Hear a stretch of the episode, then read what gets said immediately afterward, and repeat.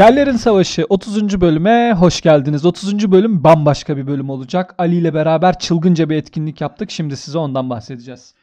Bu bölümde Ladies Night Show yapıyoruz. Kellerin Savaşı'nın dinleyicisi olan kadınlardan bize ses kayıtları göndermelerini istedik. Kendi kendileriyle bir konu tartışıp bize yollamalarını ve bizim de bunu yorumlayacağımızı söyledik. Sağ olsunlar, gönderdiler. Normal yayınımızın biraz daha üstüne çıkacak süre ama bu o kadar kusur kadı kızında da olur. Şimdi Kellerin Savaşı Ladies Night başlıyor. Ladies Night'a çok sevdiğimiz, bizim yayınlarımızı çok iyi takip eden Berfin'le başlıyoruz. Şimdi Berfin'in kaydından sonra güzel güzel dinleyin bakalım Berfin haklı mı, haksız mı, hangi pozisyonda?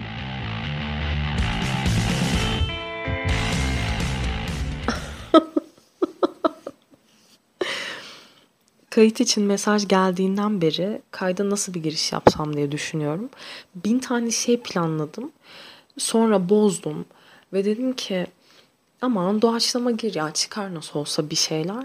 Ve kayda basar basmaz selam diyesim geldi. Yani neyse. Bu da bir giriş sayılır. Selam.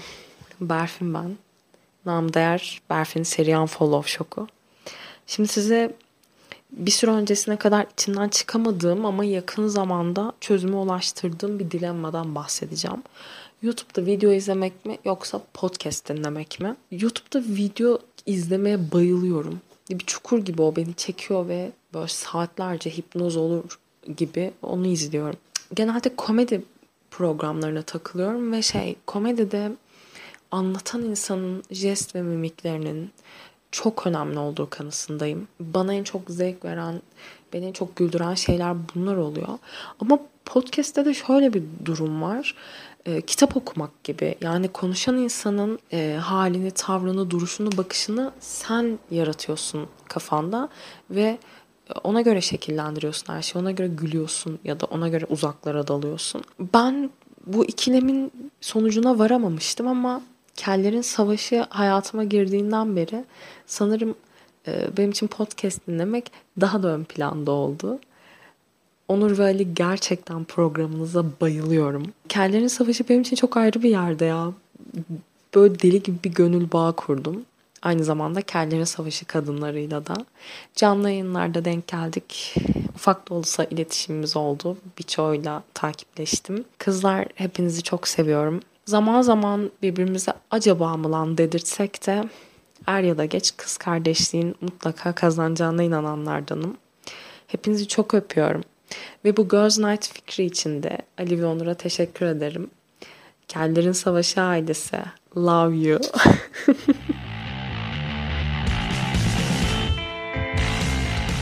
Vallahi Berfin muazzam bir konuşma yapmış. Müthiş, müthiş. Gerçekten çok önemli bir konu ve birçok aslında normal şeye de çok güzel bakmış. Yani video tabii, ve podcast tabii. Olayına çok güzel bakmış. Şen kahkahalarıyla girmiş. Evet, selam bu arada. Selam. Berfin selam. Muazzam vallahi. Bence de muazzam. Yani YouTube batağından bahsetmiş. YouTube batağı? YouTube batağı şeydir. Buna YouTube batağı denir. YouTube'a bir girersin. Evet. Çıkmaya çalıştıkça o seni daha çok içine çeker. Arif'in Manchester'a attığı golü ararken Songül Karlı'ya gidebilirsin. Tamam. Yani bütün yollar açık. Aynı zamanda mesela benim videolarım var. Ne? Günde 2 kere falan izlemezsem böyle dilimin damağımın kuruduğu videolar var. Azer Bülbül Careless Whisper. Yok. Ne? O da çok güzel video da. Mesela var. Educated Ear'ın Ayı Gören Adam videosu. Tabii. Ben onu izlemedim onu. Muhakkak buradan dinleyenlere de söylüyorum. YouTube'a girsinler. Ayı Gören Adam Educated Ear düzenlemesini bir dinlesinler. Tamam. Mesela oradan başladığınız zaman nasıldır biliyor musun? Saatlerce çıkamaz. Debelenir durur. Akar durur. Akar. Peki abi. Şöyle söyleyeyim. Berfin'in ben mesela sizi izlesem bu kadar gülmezdim mesajını hissettin mi? Kesinlikle %100 mesajı oydu zaten. Güzel. Zaten bizim de podcast yapma amacımız o. Elimizdeki imkanla, tiple bu kadar. Şöyle söyleyeyim. Berfin çok güzel yorumlamış. Gerçekten video, podcast ikisini de çok güzel anlatmış. Ve şunu söylüyorum ben açıkçası. Sistalık kazanacak. Allah herkeğin belasını versin. Allah bin türlü belasını versin.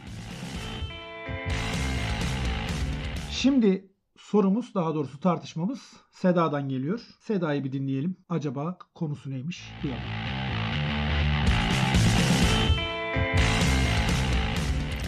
Selamlar. Öncelikle tüm Ladies Night katılımcılarına merhabalar demek istiyorum. Ben SDC Durum Twitch'isi Seda.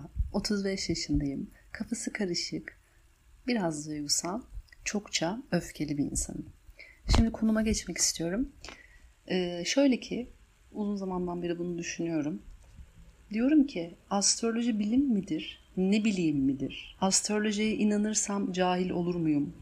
Cahil olursam bu benim umurumda olur mu peki? Gibi birçok soru var kafamda.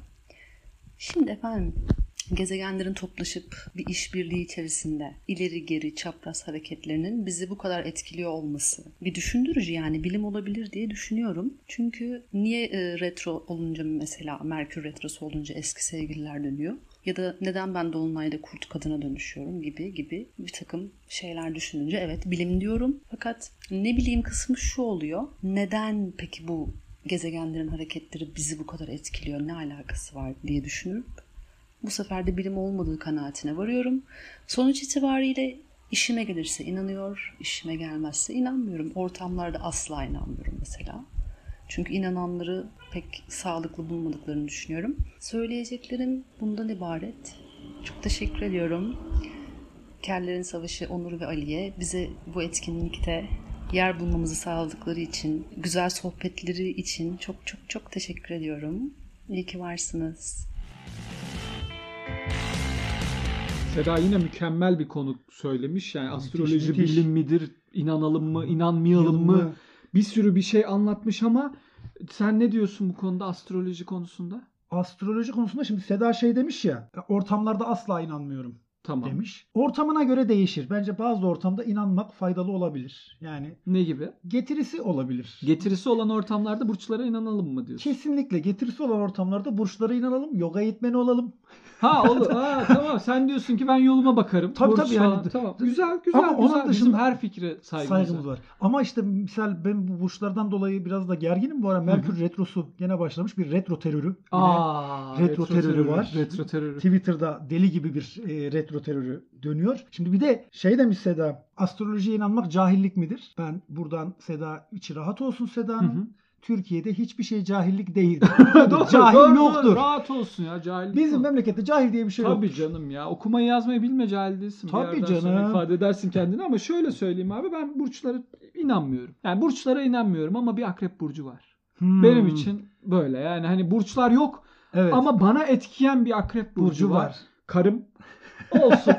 Ben onun için burçlarda belki 11 burç mu var? 12 burç mu var? 12 burç mu var? Tam akrebe inanıyorum diyebilirim. Tamam. Geriye kalan 11. Akrep burcuna inanabiliyorum. Oh mis. Şahane. Sıradaki sorumuz ya da tartışmamız diyeyim daha doğrusu Simge'den gelmiş. Süper. Bakalım Simge neyi tartışıyor?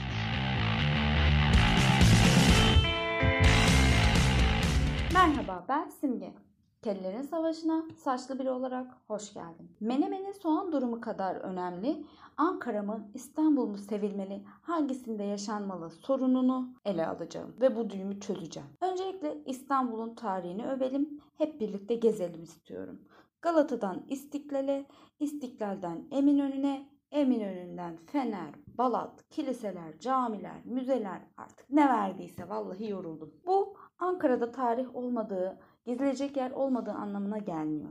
Kalesiyle, Anıtkabiriyle, Beypazarı evleriyle, Gordiyonuyla, Eymiriyle, Moganıyla adeta bir medeniyetler beşiği. Yeterince gezdiysek burada artık tercih size kalmış. Ankara mı İstanbul mu? Siz karar verin. Yeterince gezdiysek ben yerleşik hayata geçiyorum. Burada Ankara'yı tercih ederim. Çünkü genel olarak ucuz bir şehir. Ancak buraya parantez açıyorum. Bu konuda yiğidi öldürüyor, hakkını veriyorum. Son zamlara rağmen taksi ve toplu ulaşımda İstanbul, Ankara'dan daha ucuz bir kent olduğunu vurgulamak istiyorum. Ayrıca İstanbul'da 24 saat ulaşım olduğunu da hatırlatmak isterim. Ankara mı İstanbul mu tartışmasında adeta bir çıkmaz, adeta bir düğüm olan konuysa deniz. Evet, İstanbul'da deniz var. Peki var ama ne oluyor? Var da kullanabiliyor muyuz? Var da ne işinize yarar? Vallahi ben yüzmediğim denize deniz demek istemiyorum arkadaşlar. Vallahi bu yaz ayağımın ucu denize değmedi. Niye? Denizler çok kirli. Dolayısıyla yani bu benim için bir artı değer mi? Bence değil. Bir başka sıkıntı ise Ankara'nın dönüş yolu. Buradan Ankara'nın en çok İstanbul'a olan dönüş yolunu sevenlere sesleniyorum. Bolu'da kar var. Ben dönüş yolu sevmiyorum. Genel olarak yolculuk da sevmiyorum. Çünkü yolculuklarda uyuyamıyorum. Uzun yol, kısa yol hiç fark etmiyor. Uyuyamıyorum. Dolayısıyla sevmiyorum. Yani seveni varsa istediği yere gitsin. Bu Ankara olur, İstanbul olur, Adıyaman olur. Siz bilirsiniz. Ama ben sevmiyorum. Ne gereği var zaten sürekli bir yerlere gidip duruyorsunuz. Oturun oturduğunuz yerde diyerek bir başka konuya değinmek istiyorum. İstanbul'dakiler sürekli eskiden burası şöyleydi, eskiden burası böyleydi. Bana hep eskiyi övüyorsunuz. Ankara'ya şimdi gitsiniz. Kimse size eskiyi övmez. Herkes yeniyi över. Neden? Çünkü biz yeni halini daha çok seviyoruz Ankara'da. Onun dışında Ankaralı insanlardan çok duyduğum bir şey var. Ankara'da yaşarken Ankara'dan sıkılırsınız, bunalırsınız, nefret eder, kaçmak istersiniz. Ama başka bir yere gittiğinizde de çok özlersiniz. Bunu hiçbir İstanbullu'dan duyamazsınız. Bunlar hep kaçmak istiyor. Dolayısıyla ben Ankara'yı deneyimlemiş, şu an İstanbul'da yaşayan biri olarak fırsatınız varsa oturun oturduğunuz yerde demek istiyorum. İyi günler diliyorum. Herkese esenlikler diliyorum.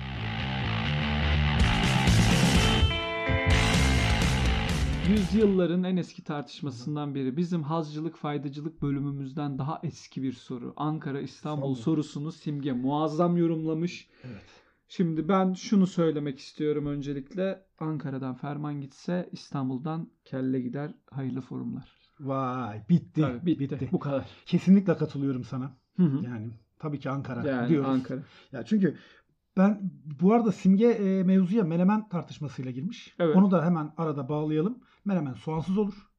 Menemen'e soğan katan balkona mutfağa katar. Her şey beklenir ondan. Onu da söyleyeyim. Ve İstanbulluların bu İstanbul övmesinden o kadar yıldım ki hani bir Ankaralı olarak artık o ayrıca beni rahatsız ediyor. Hani adam Edirne sınırında yaşıyor. Edirne sınırında tabii yaşıyor canım. Ciddi. Ha. Diyor ki İstanbul'dan başka yerde yaşayamam diyor. Öyle ya vallahi öyle abi. Abi adam, sen İstanbul'da yaşamıyorsun sen ki Atina'ya daha yakınsın lan sen. Ya sen çocuğa kızancık diyorsun sen. Susak diyorsun ya. Susak diyorsun. Allah. Bilen bilmeyen de Boğaz'da yalısı var sanırım. Allah Allah. Edirne sınırındasın. Sanki 30 yıllık İstanbul. Ya bu arada İstanbul'la ilgili son dönemde şey var ya İstanbul'un simgesi. Evet. Dikey peyzaj çalışmaları söküldü biliyorsun. Söküldü.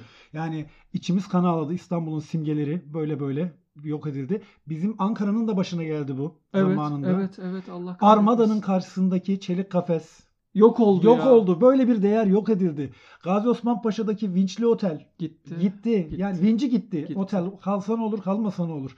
Bunlara Ankara'da olsa, İstanbul'da olsa sahip çıkmak gerekiyor. Gerçekten sahip çıkmak gerekiyor. Ama şöyle bir şey. Mesela Simge'nin bahsettiği de bir şey vardı. İstanbul'da denizli olması. İstanbul işte abi ben denizsiz yaşayamam. Abi ben sanki bana Poseidon. Yani ben böyle şeyleri çok sevmiyorum abi. Bu kadar tutkulu insan olmadığım için bu kadar tutkulu insanla karşılaşmak da beni çok yoruyor. Doğru söylüyorsun. Deniz var da dediği doğru. Yani Simge'nin dediği deniz var da ne işine yarıyor yani. Tabii, hiçbir işine de yaramıyor. Güzel ama başarılı. Simge'yi çok seviyoruz. Başarılı. Çok teşekkür ediyoruz. Çok öpüyoruz. Bir sonraki konuğumuz Ezgi.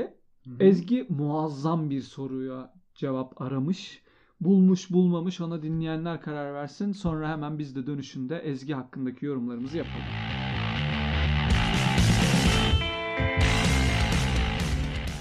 Selam ben Ezgi. Instagram adımı da Twitter adımı da tercihen söylemeyeceğim.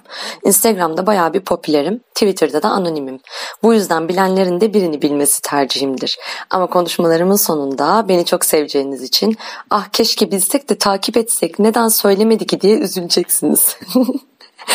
Bu adamlar bana 3 dakikada derdini anlat dediler. Ben 3 dakikada en fazla kızıma masal anlatabilirim ama deneyeceğim. Başlıyorum. Konumuz Twitter mı Instagram mı? Her ne kadar Instagram'dan çok ekmek yesem de bunu biraz açmak isterdim fakat sürem yeterse açacağım. Twitter cevabını veriyorum. Çünkü Twitter özgürlüktür ama mutluluk Instagram'dadır. Twitter mutsuzluktur. Belki de genellikle mutlu olan insanlar Twitter'ı daha çok seviyor olabilir. Gerçi çok fazla anonim insanla gerek real gerekse sohbet anlamında çok paylaşımım oldu. Böyle bir genelleme yapmam mümkün değil. Çeşit insan var. Kimi yazdıklarıyla gülüyor. Güldürüyor ama içi kan ağlıyor. Kimi ise yazdıklarıyla felsefe yapıyor ama aslında çok mutlu. Değişik bir olay. Instagram'da ise takipçisi 18.000 olan biri olarak şunları söyleyebilirim. Ben kendim olmaktan hiç vazgeçmedim ama o kadar çok olayların içine girdim ki insanlar şov uğruna her şeyi yapıyorlar ama her şeyi. Karakteri biraz depresifliğe yakın olan kötü bir yorumda bile kahroluyor. Neyin kafası? Ama şöyle de bir gerçek var. Story'de saçmalanır, posta en güzel fotoğraflar konur. Bu bir kuraldır. Kurala uymayan çok aktif kullanmıyor demektir. Eskiden de Twitter'da 16.000 takipçim vardı. Takipçi sayısı arttıkça biraz boklaşmaya başlıyor mevzu. Bir kadın olarak yazanın yüreğinin adli hesabı olmuyor. Ama tüm bunlara rağmen, yani bunların bilincinde olup da ona göre hareket ettiğin takdirde Twitter özgürlüktür. Ama o kadar üzer ki pişmanlık haline döner.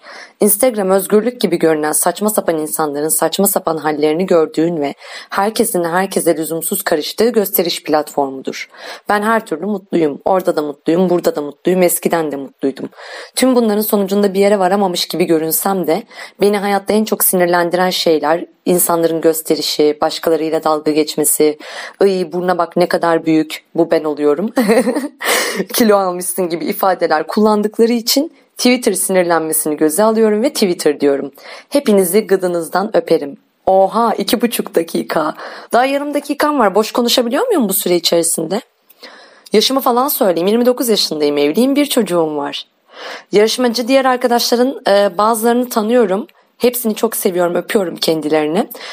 İki kel adamın bir tanesi olan Onur abimi de çok çok çok öpüyorum. Bana bu fırsatı tanıdığı için de çok teşekkür ediyorum. Hala 8 saniyem var, inanılır gibi değil. 6, 5, 4, 3, öptüm, hoşçakalın.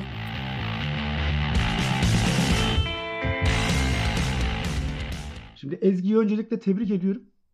Yani 3 dakikada nasıl derdimi anlatacağım demiş ama arttırmış. Tabii canım, arttırmış. Yani geriye tutumluluk doğru sayıyor. Ya, ben bir an tutumluluk. Tabii roket maket fırlayacaksan geri sayımlar ya. Var, şunlar var, şahane. Evladım ya Ezgi. Vallahi çok güzel. Zamanı çok güzel kullanmış ve şeyi çok güzel çözmüş bu mevzuda. Twitter sinirlenmesi, Instagram selmesi dediğimiz. Evet. o geçiş. Twitter'da böyle sinir harbindeyken tabii. Instagram'a geçip birdenbire yumuş yumuş olma halini çok güzel anlatmış. Kesinlikle. O Instagram'daki o gösteriş merakını, o gösteriş tutkusunu şahane anlatmış. Ben bayıldım karşılaştırmasına ve ben de Instagram selmesindense Twitter sinirlenmesini tercih ederim. Zaten Instagram'la olan ilişkimden de bu anlaşılıyordur. Sen Instagram'ı çok iyi kullanıyorsun bir kere. Süper. Çok muazzam müthiş kullanıyorsun. Gerçekten muazzam öğrenmişsin. Ama şöyle bir şey var abi. Twitter'da bazı kesin kalıplar var. O işleyişin bazı süreçleri var. Mesela senin bir tweetin yürüsün. Evet. Belli bir adete çıksın. Aha. Anında hemen kesin yaşanmışçılar geliyor. Tabii anında canım. Hemen küfür kıyamet geliyor. Ben biliyorsun bir kediyle paylaşım yaptım. Ne kedi kaldı olmadık. Ne ben kaldım, ne sülalem kaldı. Yani tek kedi paylaştık. Allah belamızı versin. Kesin yaşanmışçılar. Bir de şey kalıbı var mesela. İşte sen bir şey diyorsun. Ben bugün burada oturuyordum. Koltuktan düştüm diyorsun. Adam altına yazıyor. Evet arkadaşlar ben şahidim. Odadaki koltuk benim. Tamam abi bitsin artık bu eski kalıbı. Lanet olsun ya. Vallahi işte o kalıpları elbet bir gün bitireceğiz. Evet ve bu arada unutulmaması gereken bir şey. Ezgi beni daha çok seviyor. Çatlak kudur. Tamam. Ya beni tanımadığı için seviyor. Ya, beni tanısa beni alakası yok. İkimiz de tanıyan herkes beni daha çok seviyor çünkü. Hiç alakası yok. Şimdi sıradaki konuğumuz Çiğdem. Oo. Yani şöyle en baştan söyleyelim istersen Onur. Evet. Çiğdem Hanım ne diyorsa o. Tabii yani canım. Konuyu bilmiyoruz. Tabii. Dinleyeceğiz. Konuyu bilmiyoruz. Dinleyeceğiz ama Çiğdem neyse, Hanım haklı yani. Çiğdem Hanım hangisi şeyse benim oyum o. Tamam, bak, benimki de.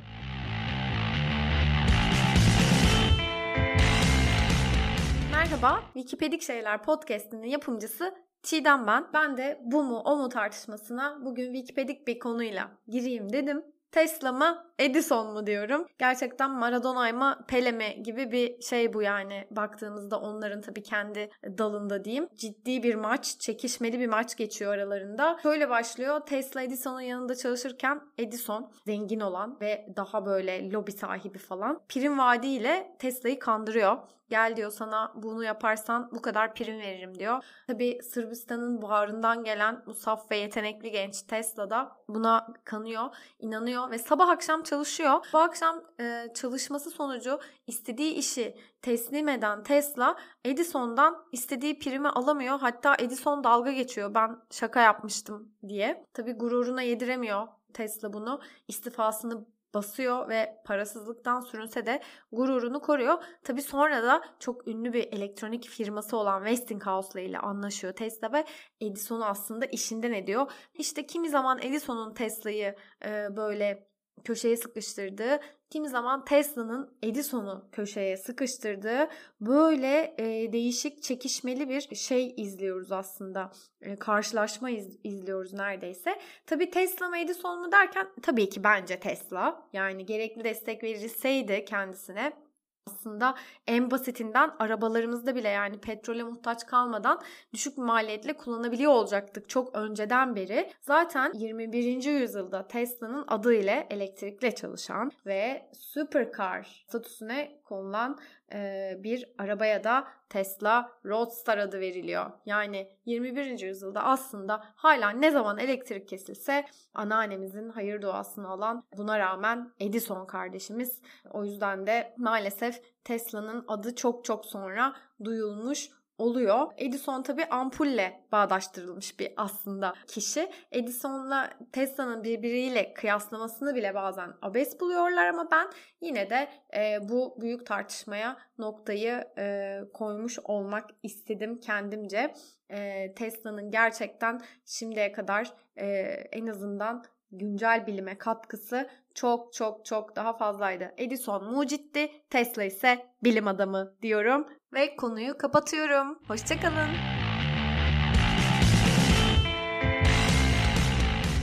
Evet, ne diyorsun abi? Abi Çiğdem Hanım yine her zamanki gibi çok haklı. Ya zaten Çiğdem Hanım aslında Wikipedia Şeyler diye bir podcast yapıyor. Aynı zamanda Popular Science'la Gece Gece Bilim diye başka bir podcast daha yapıyor. Aynı zamanda PotFresh'te Head of Cool Stuff, Head of Business Development ve Head of bir sürü bir şey. Olaylar. Ben hakim değilim ama acayip. Bu arada Çiğdem Hanım'a biz haklı olduğunu söyledik ama daha da vurgulamamız lazım. Bizim podcast yaşamımızı tek kalemde siler atar. O yüzden... Ali bizi ekmek yedirmez bize. Bak ben sana bir şey söyleyeyim mi? Bundan sonra çocuğum olsa doğacak ilk çocuğumun adını Tesla koyacağım ya. Tesla koyacağım. Ha, Tesla mı koyacağız? Tamam Tesla koy. Ben de Tesla koyacağım. Tesla koyacağım ya. Ben kızımı Çiğdem olarak değiştireyim adını. Zaten bir de şöyle bir durum var. Biz bu konuyu 8. bölümümüzde evet, başarıda yetenek mi, çalışma mı konusunda, evet, Tesla Edison konusunu işledik. Onu da dinleyebilir. Onu da tabii dinleyebilir. Orada misal Onur'un Edison'un bir lafını aktarması vardı. Edison'dan bir aktarım yapmıştı. Benim hala aklımdan çıkmaz. Milletin patentini alayım. Ondan işte oradan çalayım. Milletin patentine laf edeyim. Evet abi. Evet, Edison dediğin bak Çiğdem Hanım az konuşmuş. Kendi kibarlığından, zerafetinden ağzında bozmamış ama ben şimdi Edison konusunda da doluyum. Sen ekmeğini, primini verme. Asgariden yatır. SGK'sını yapma. İşte 6 ayda bir gir çık yap. Terbiyesizin teki. Ya bir şey söyleyeceğim. Gel böyle bir toplumsal hareket başlayalım. Bu gece saat 21'de herkes tüm tungsten ampullerini kırsın evinde. Sokağa atsın Çiğdem Hanım için. Bunların hangisi doğru akım, hangisi alternatif akım? Alternatif akım Tesla. Tesla mı? Tabii. Tesla. Doğru akım her şeyi parçalayalım abi. Doğru akım olanlar önce bir tespit edelim. Doğru akımlar tespit edelim. Neler ondan sonra yok parçalayalım. Abi. Çiğdem Hanım çok güzel bir yorum yapmış. Çiğdem Hanım'ın yayının başında söylediğimiz yayınlarını da takip edin arkadaşlar. Evet, o da çok başarılı. Yani Wikipedia Şeyler özellikle benim çok severek takip ettiğim bir podcast programı. Çok teşekkür ediyoruz. Bir sonraki tartışmamız, bir sonraki kendi kendine yaşadığı ikilem, gerçekten şu serideki en büyük ikilem. Duygu Ece Hanım'ın sorunu neymiş derdi, onu dinliyoruz.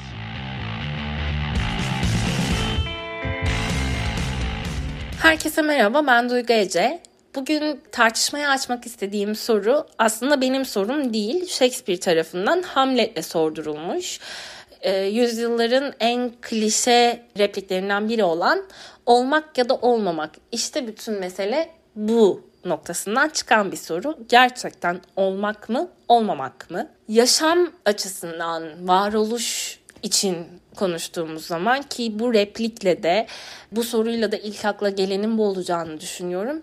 Bugüne kadar öğrendiğimiz ve benimsediğimiz pek çok kültürel, etik, ahlaki değer için yaşamın kutsallığını sanırım seçeceğimizi varsayarak pek çok kişinin ve ilk etapta benim de olmak taraftarı olacağımı düşünüyorum. Ancak işin içinden varoluşu çıkarttığımız zaman, soruyu sadece olmak ya da olmamak diye ele aldığımda, ben olmamak taraftarı olmayı seçiyorum şu anda. Bir insanın kendisiyle münazara etmesi de çok şizofrenik duruyormuş. Bunu fark ediyorum. Olmak demek aslında tamamlanmışlığı simgeleyen bir statü. Buna dair bir imge. Fakat hayatın kendisi duran, statik veya tamamlanmış bir olgu değil. Bir süreçten bahsediyoruz. Bu durumda aslında olmamak hala yolun olduğu, bir değişimin yaşanabileceği ve o devamlılığı anlatan bir şey olmuş oluyor. Bu yüzden olmamak çok daha değerli geliyor bana. Fakat bunu konuşurken şunu fark ettim. Belki de soruya yanlış yerden bakıyoruz. Repliğin en önemli kısmı işte bütün mesele bu kısmı.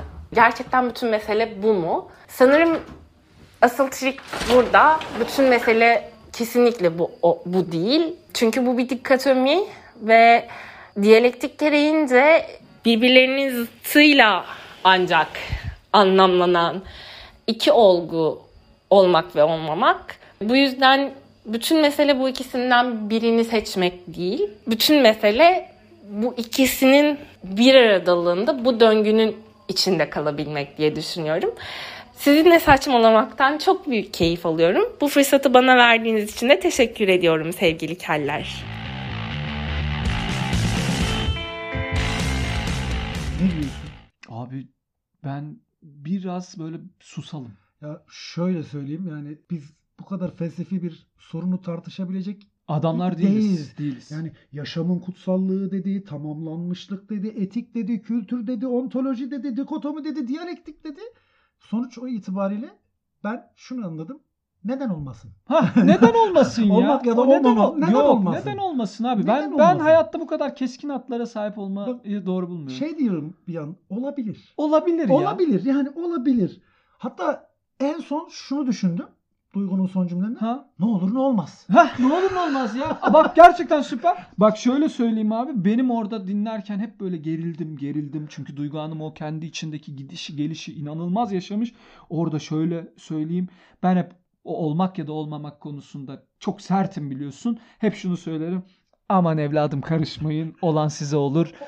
Onlar barışır. Siz yine şey yaparsınız. Olan size olur. Olan size olur. Aynen öyle. Çok teşekkür ediyoruz. Çok güzel. Vallahi harika dinleyicilerimiz var. Çok keyifli bir şey oldu bu. Şimdi son yayınımız bence çıtayı çok yükselten inanılmaz. Çıtayı çok yükselten bir tartışma. Bir dinleyelim, sonrasında konuşalım.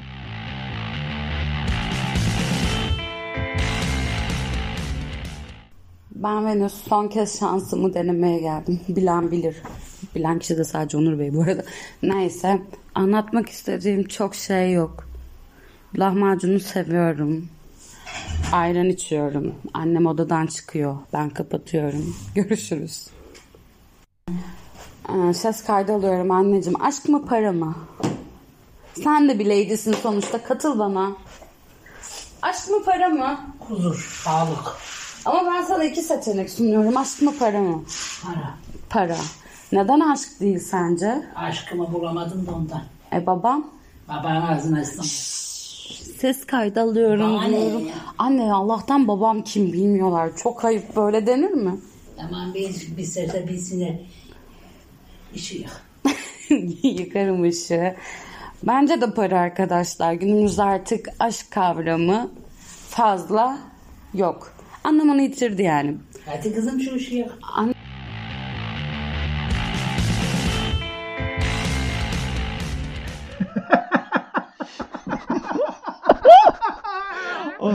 Bir şey söyleyeceğim. Mest etti beni. Beni de. Muazzam. Venüs Hanım inanılmaz bir kayıt yapmış. Ve annesi. Venüs Hanım ve annesi. Annesinin ellerinden öpüyoruz. Annesi de kayıtta. Çok başarılı. Kesinlikle o sürpriz geldi. Annesi. Evet ya. Ama inanılmaz başarılı. İnanılmaz başarılı. Ya şöyle söyleyeyim. Dinlerken bizim hani gözlerimiz yaşardı. Öyle. Ben sağdan sola attım. Soldan sağa attım kendimi ama muazzam. Ve şöyle söyleyeyim, belki de bizim bu konsepte de çok yakın konuşmuş. Çünkü hiçbir şey anlatmadı. Yani lahmacun dedi, para dedi, hayır, anne huzur dedi. Oradan başka bir konu geçti. Bir küfür edildi. Birden kesildi. Ya, çok mükemmeldi. Müthiş, gerçekten müthiş. Harikaydı. Ve ben Venus Hanım'ın annesi, bilmiyorum köken olarak nerelidir hani, ama Alman olabilir. Olabilir. Çünkü ben annesinin ışığı yak. Evet, ışığı yak. Evet evet. Işık, biraz daha ışık diyen ışık. Göte aklıma geldi. Kesinlikle. Benim. Evet, Almanya dolaylarından olabilir teyzemiz. Ellerinden öpüyoruz. Şahane bir kayıttı. Bayıldık. Mükemmeldi. Arkadaşlar çok çok güzel kayıtlardı. Bir sürü başka kayıt geldi ama süre sıkıntısı, böyle 4 saatlik bir podcast yapmayalım. Zaten normal süremizin üstündeydik. Bizi dinleyen herkese çok teşekkürler. Bunun sıklıkla bir soru geliyor. İşte bunun erkek versiyonu olacak mı? Tabii ki olacak. Olmayacak. Allah belasını versin erkek. Ben katılmam. Tamam, ben katılmam. Ben yapacağım. Söylüyorum. Hayır abi. Ben yapacağım. Bu kadar güzel Kellerin Savaşı Lady'lerinin bu kadar güzel kaydından sonra ben bir erkek sesi daha duymak istemiyorum. Ben bundan sonra seninle de yayın yapmayacağım. Ben bu yeter ya. Ben de yapmayacağım. Kendi sesimden de tiksin. Kelim barışı. Aynen. Mükemmel, çok kaliteli. Hepinizin bütün paylaşımları çok keyifli. Vallahi çok şahaneydi. Yani. Çok güldük, çok eğlendik. Çok güzel şeyler öğrendik bu arada. Bunun erkek versiyonu tabii ki olacak. Kesinlikle erkeklerle de böyle bir program yapacağız. 175. bölümümüzde. Tabii ki şimdi şöyle bir kaliteli akıştan sonra, kadınların şu kaliteli akışından sonra erkeklerinki tabii ki biraz yavan olacak. Ya ben halı saha mı çim saha mı konuşacaklar Ali, ne olur ya. Büyük ihtimalle onu konuşacaklar. Yani ne konuşacaklar? Hiç bulaşmayalım o tarafa. Neyse, bakalım artık göreceğiz. Bakalım. O zaman Kellerin Savaşı 30. bölüm özel bir bölümdü. Dalya'ydı. Özel bölümde Ladies Night yaptık. Bütün katılımcılara çok teşekkür ediyoruz. Bizi dinlemeye devam ediyorlar zaten. Paylaşıyorlar. Çok çok sağ olun. Gerçekten çok keyifli sizle yayın yapmak. Bir şekilde belki çoktan bitecek olan bir podcast'i sizin bu güzel emekleriniz çok uzun bir periyoda soktu. Onun için ayrıca çok teşekkürler. Hepinize çok teşekkürler. Yeni bölümlerle karşınızda olacağız. Hepinizi çok seviyoruz. İyi günler.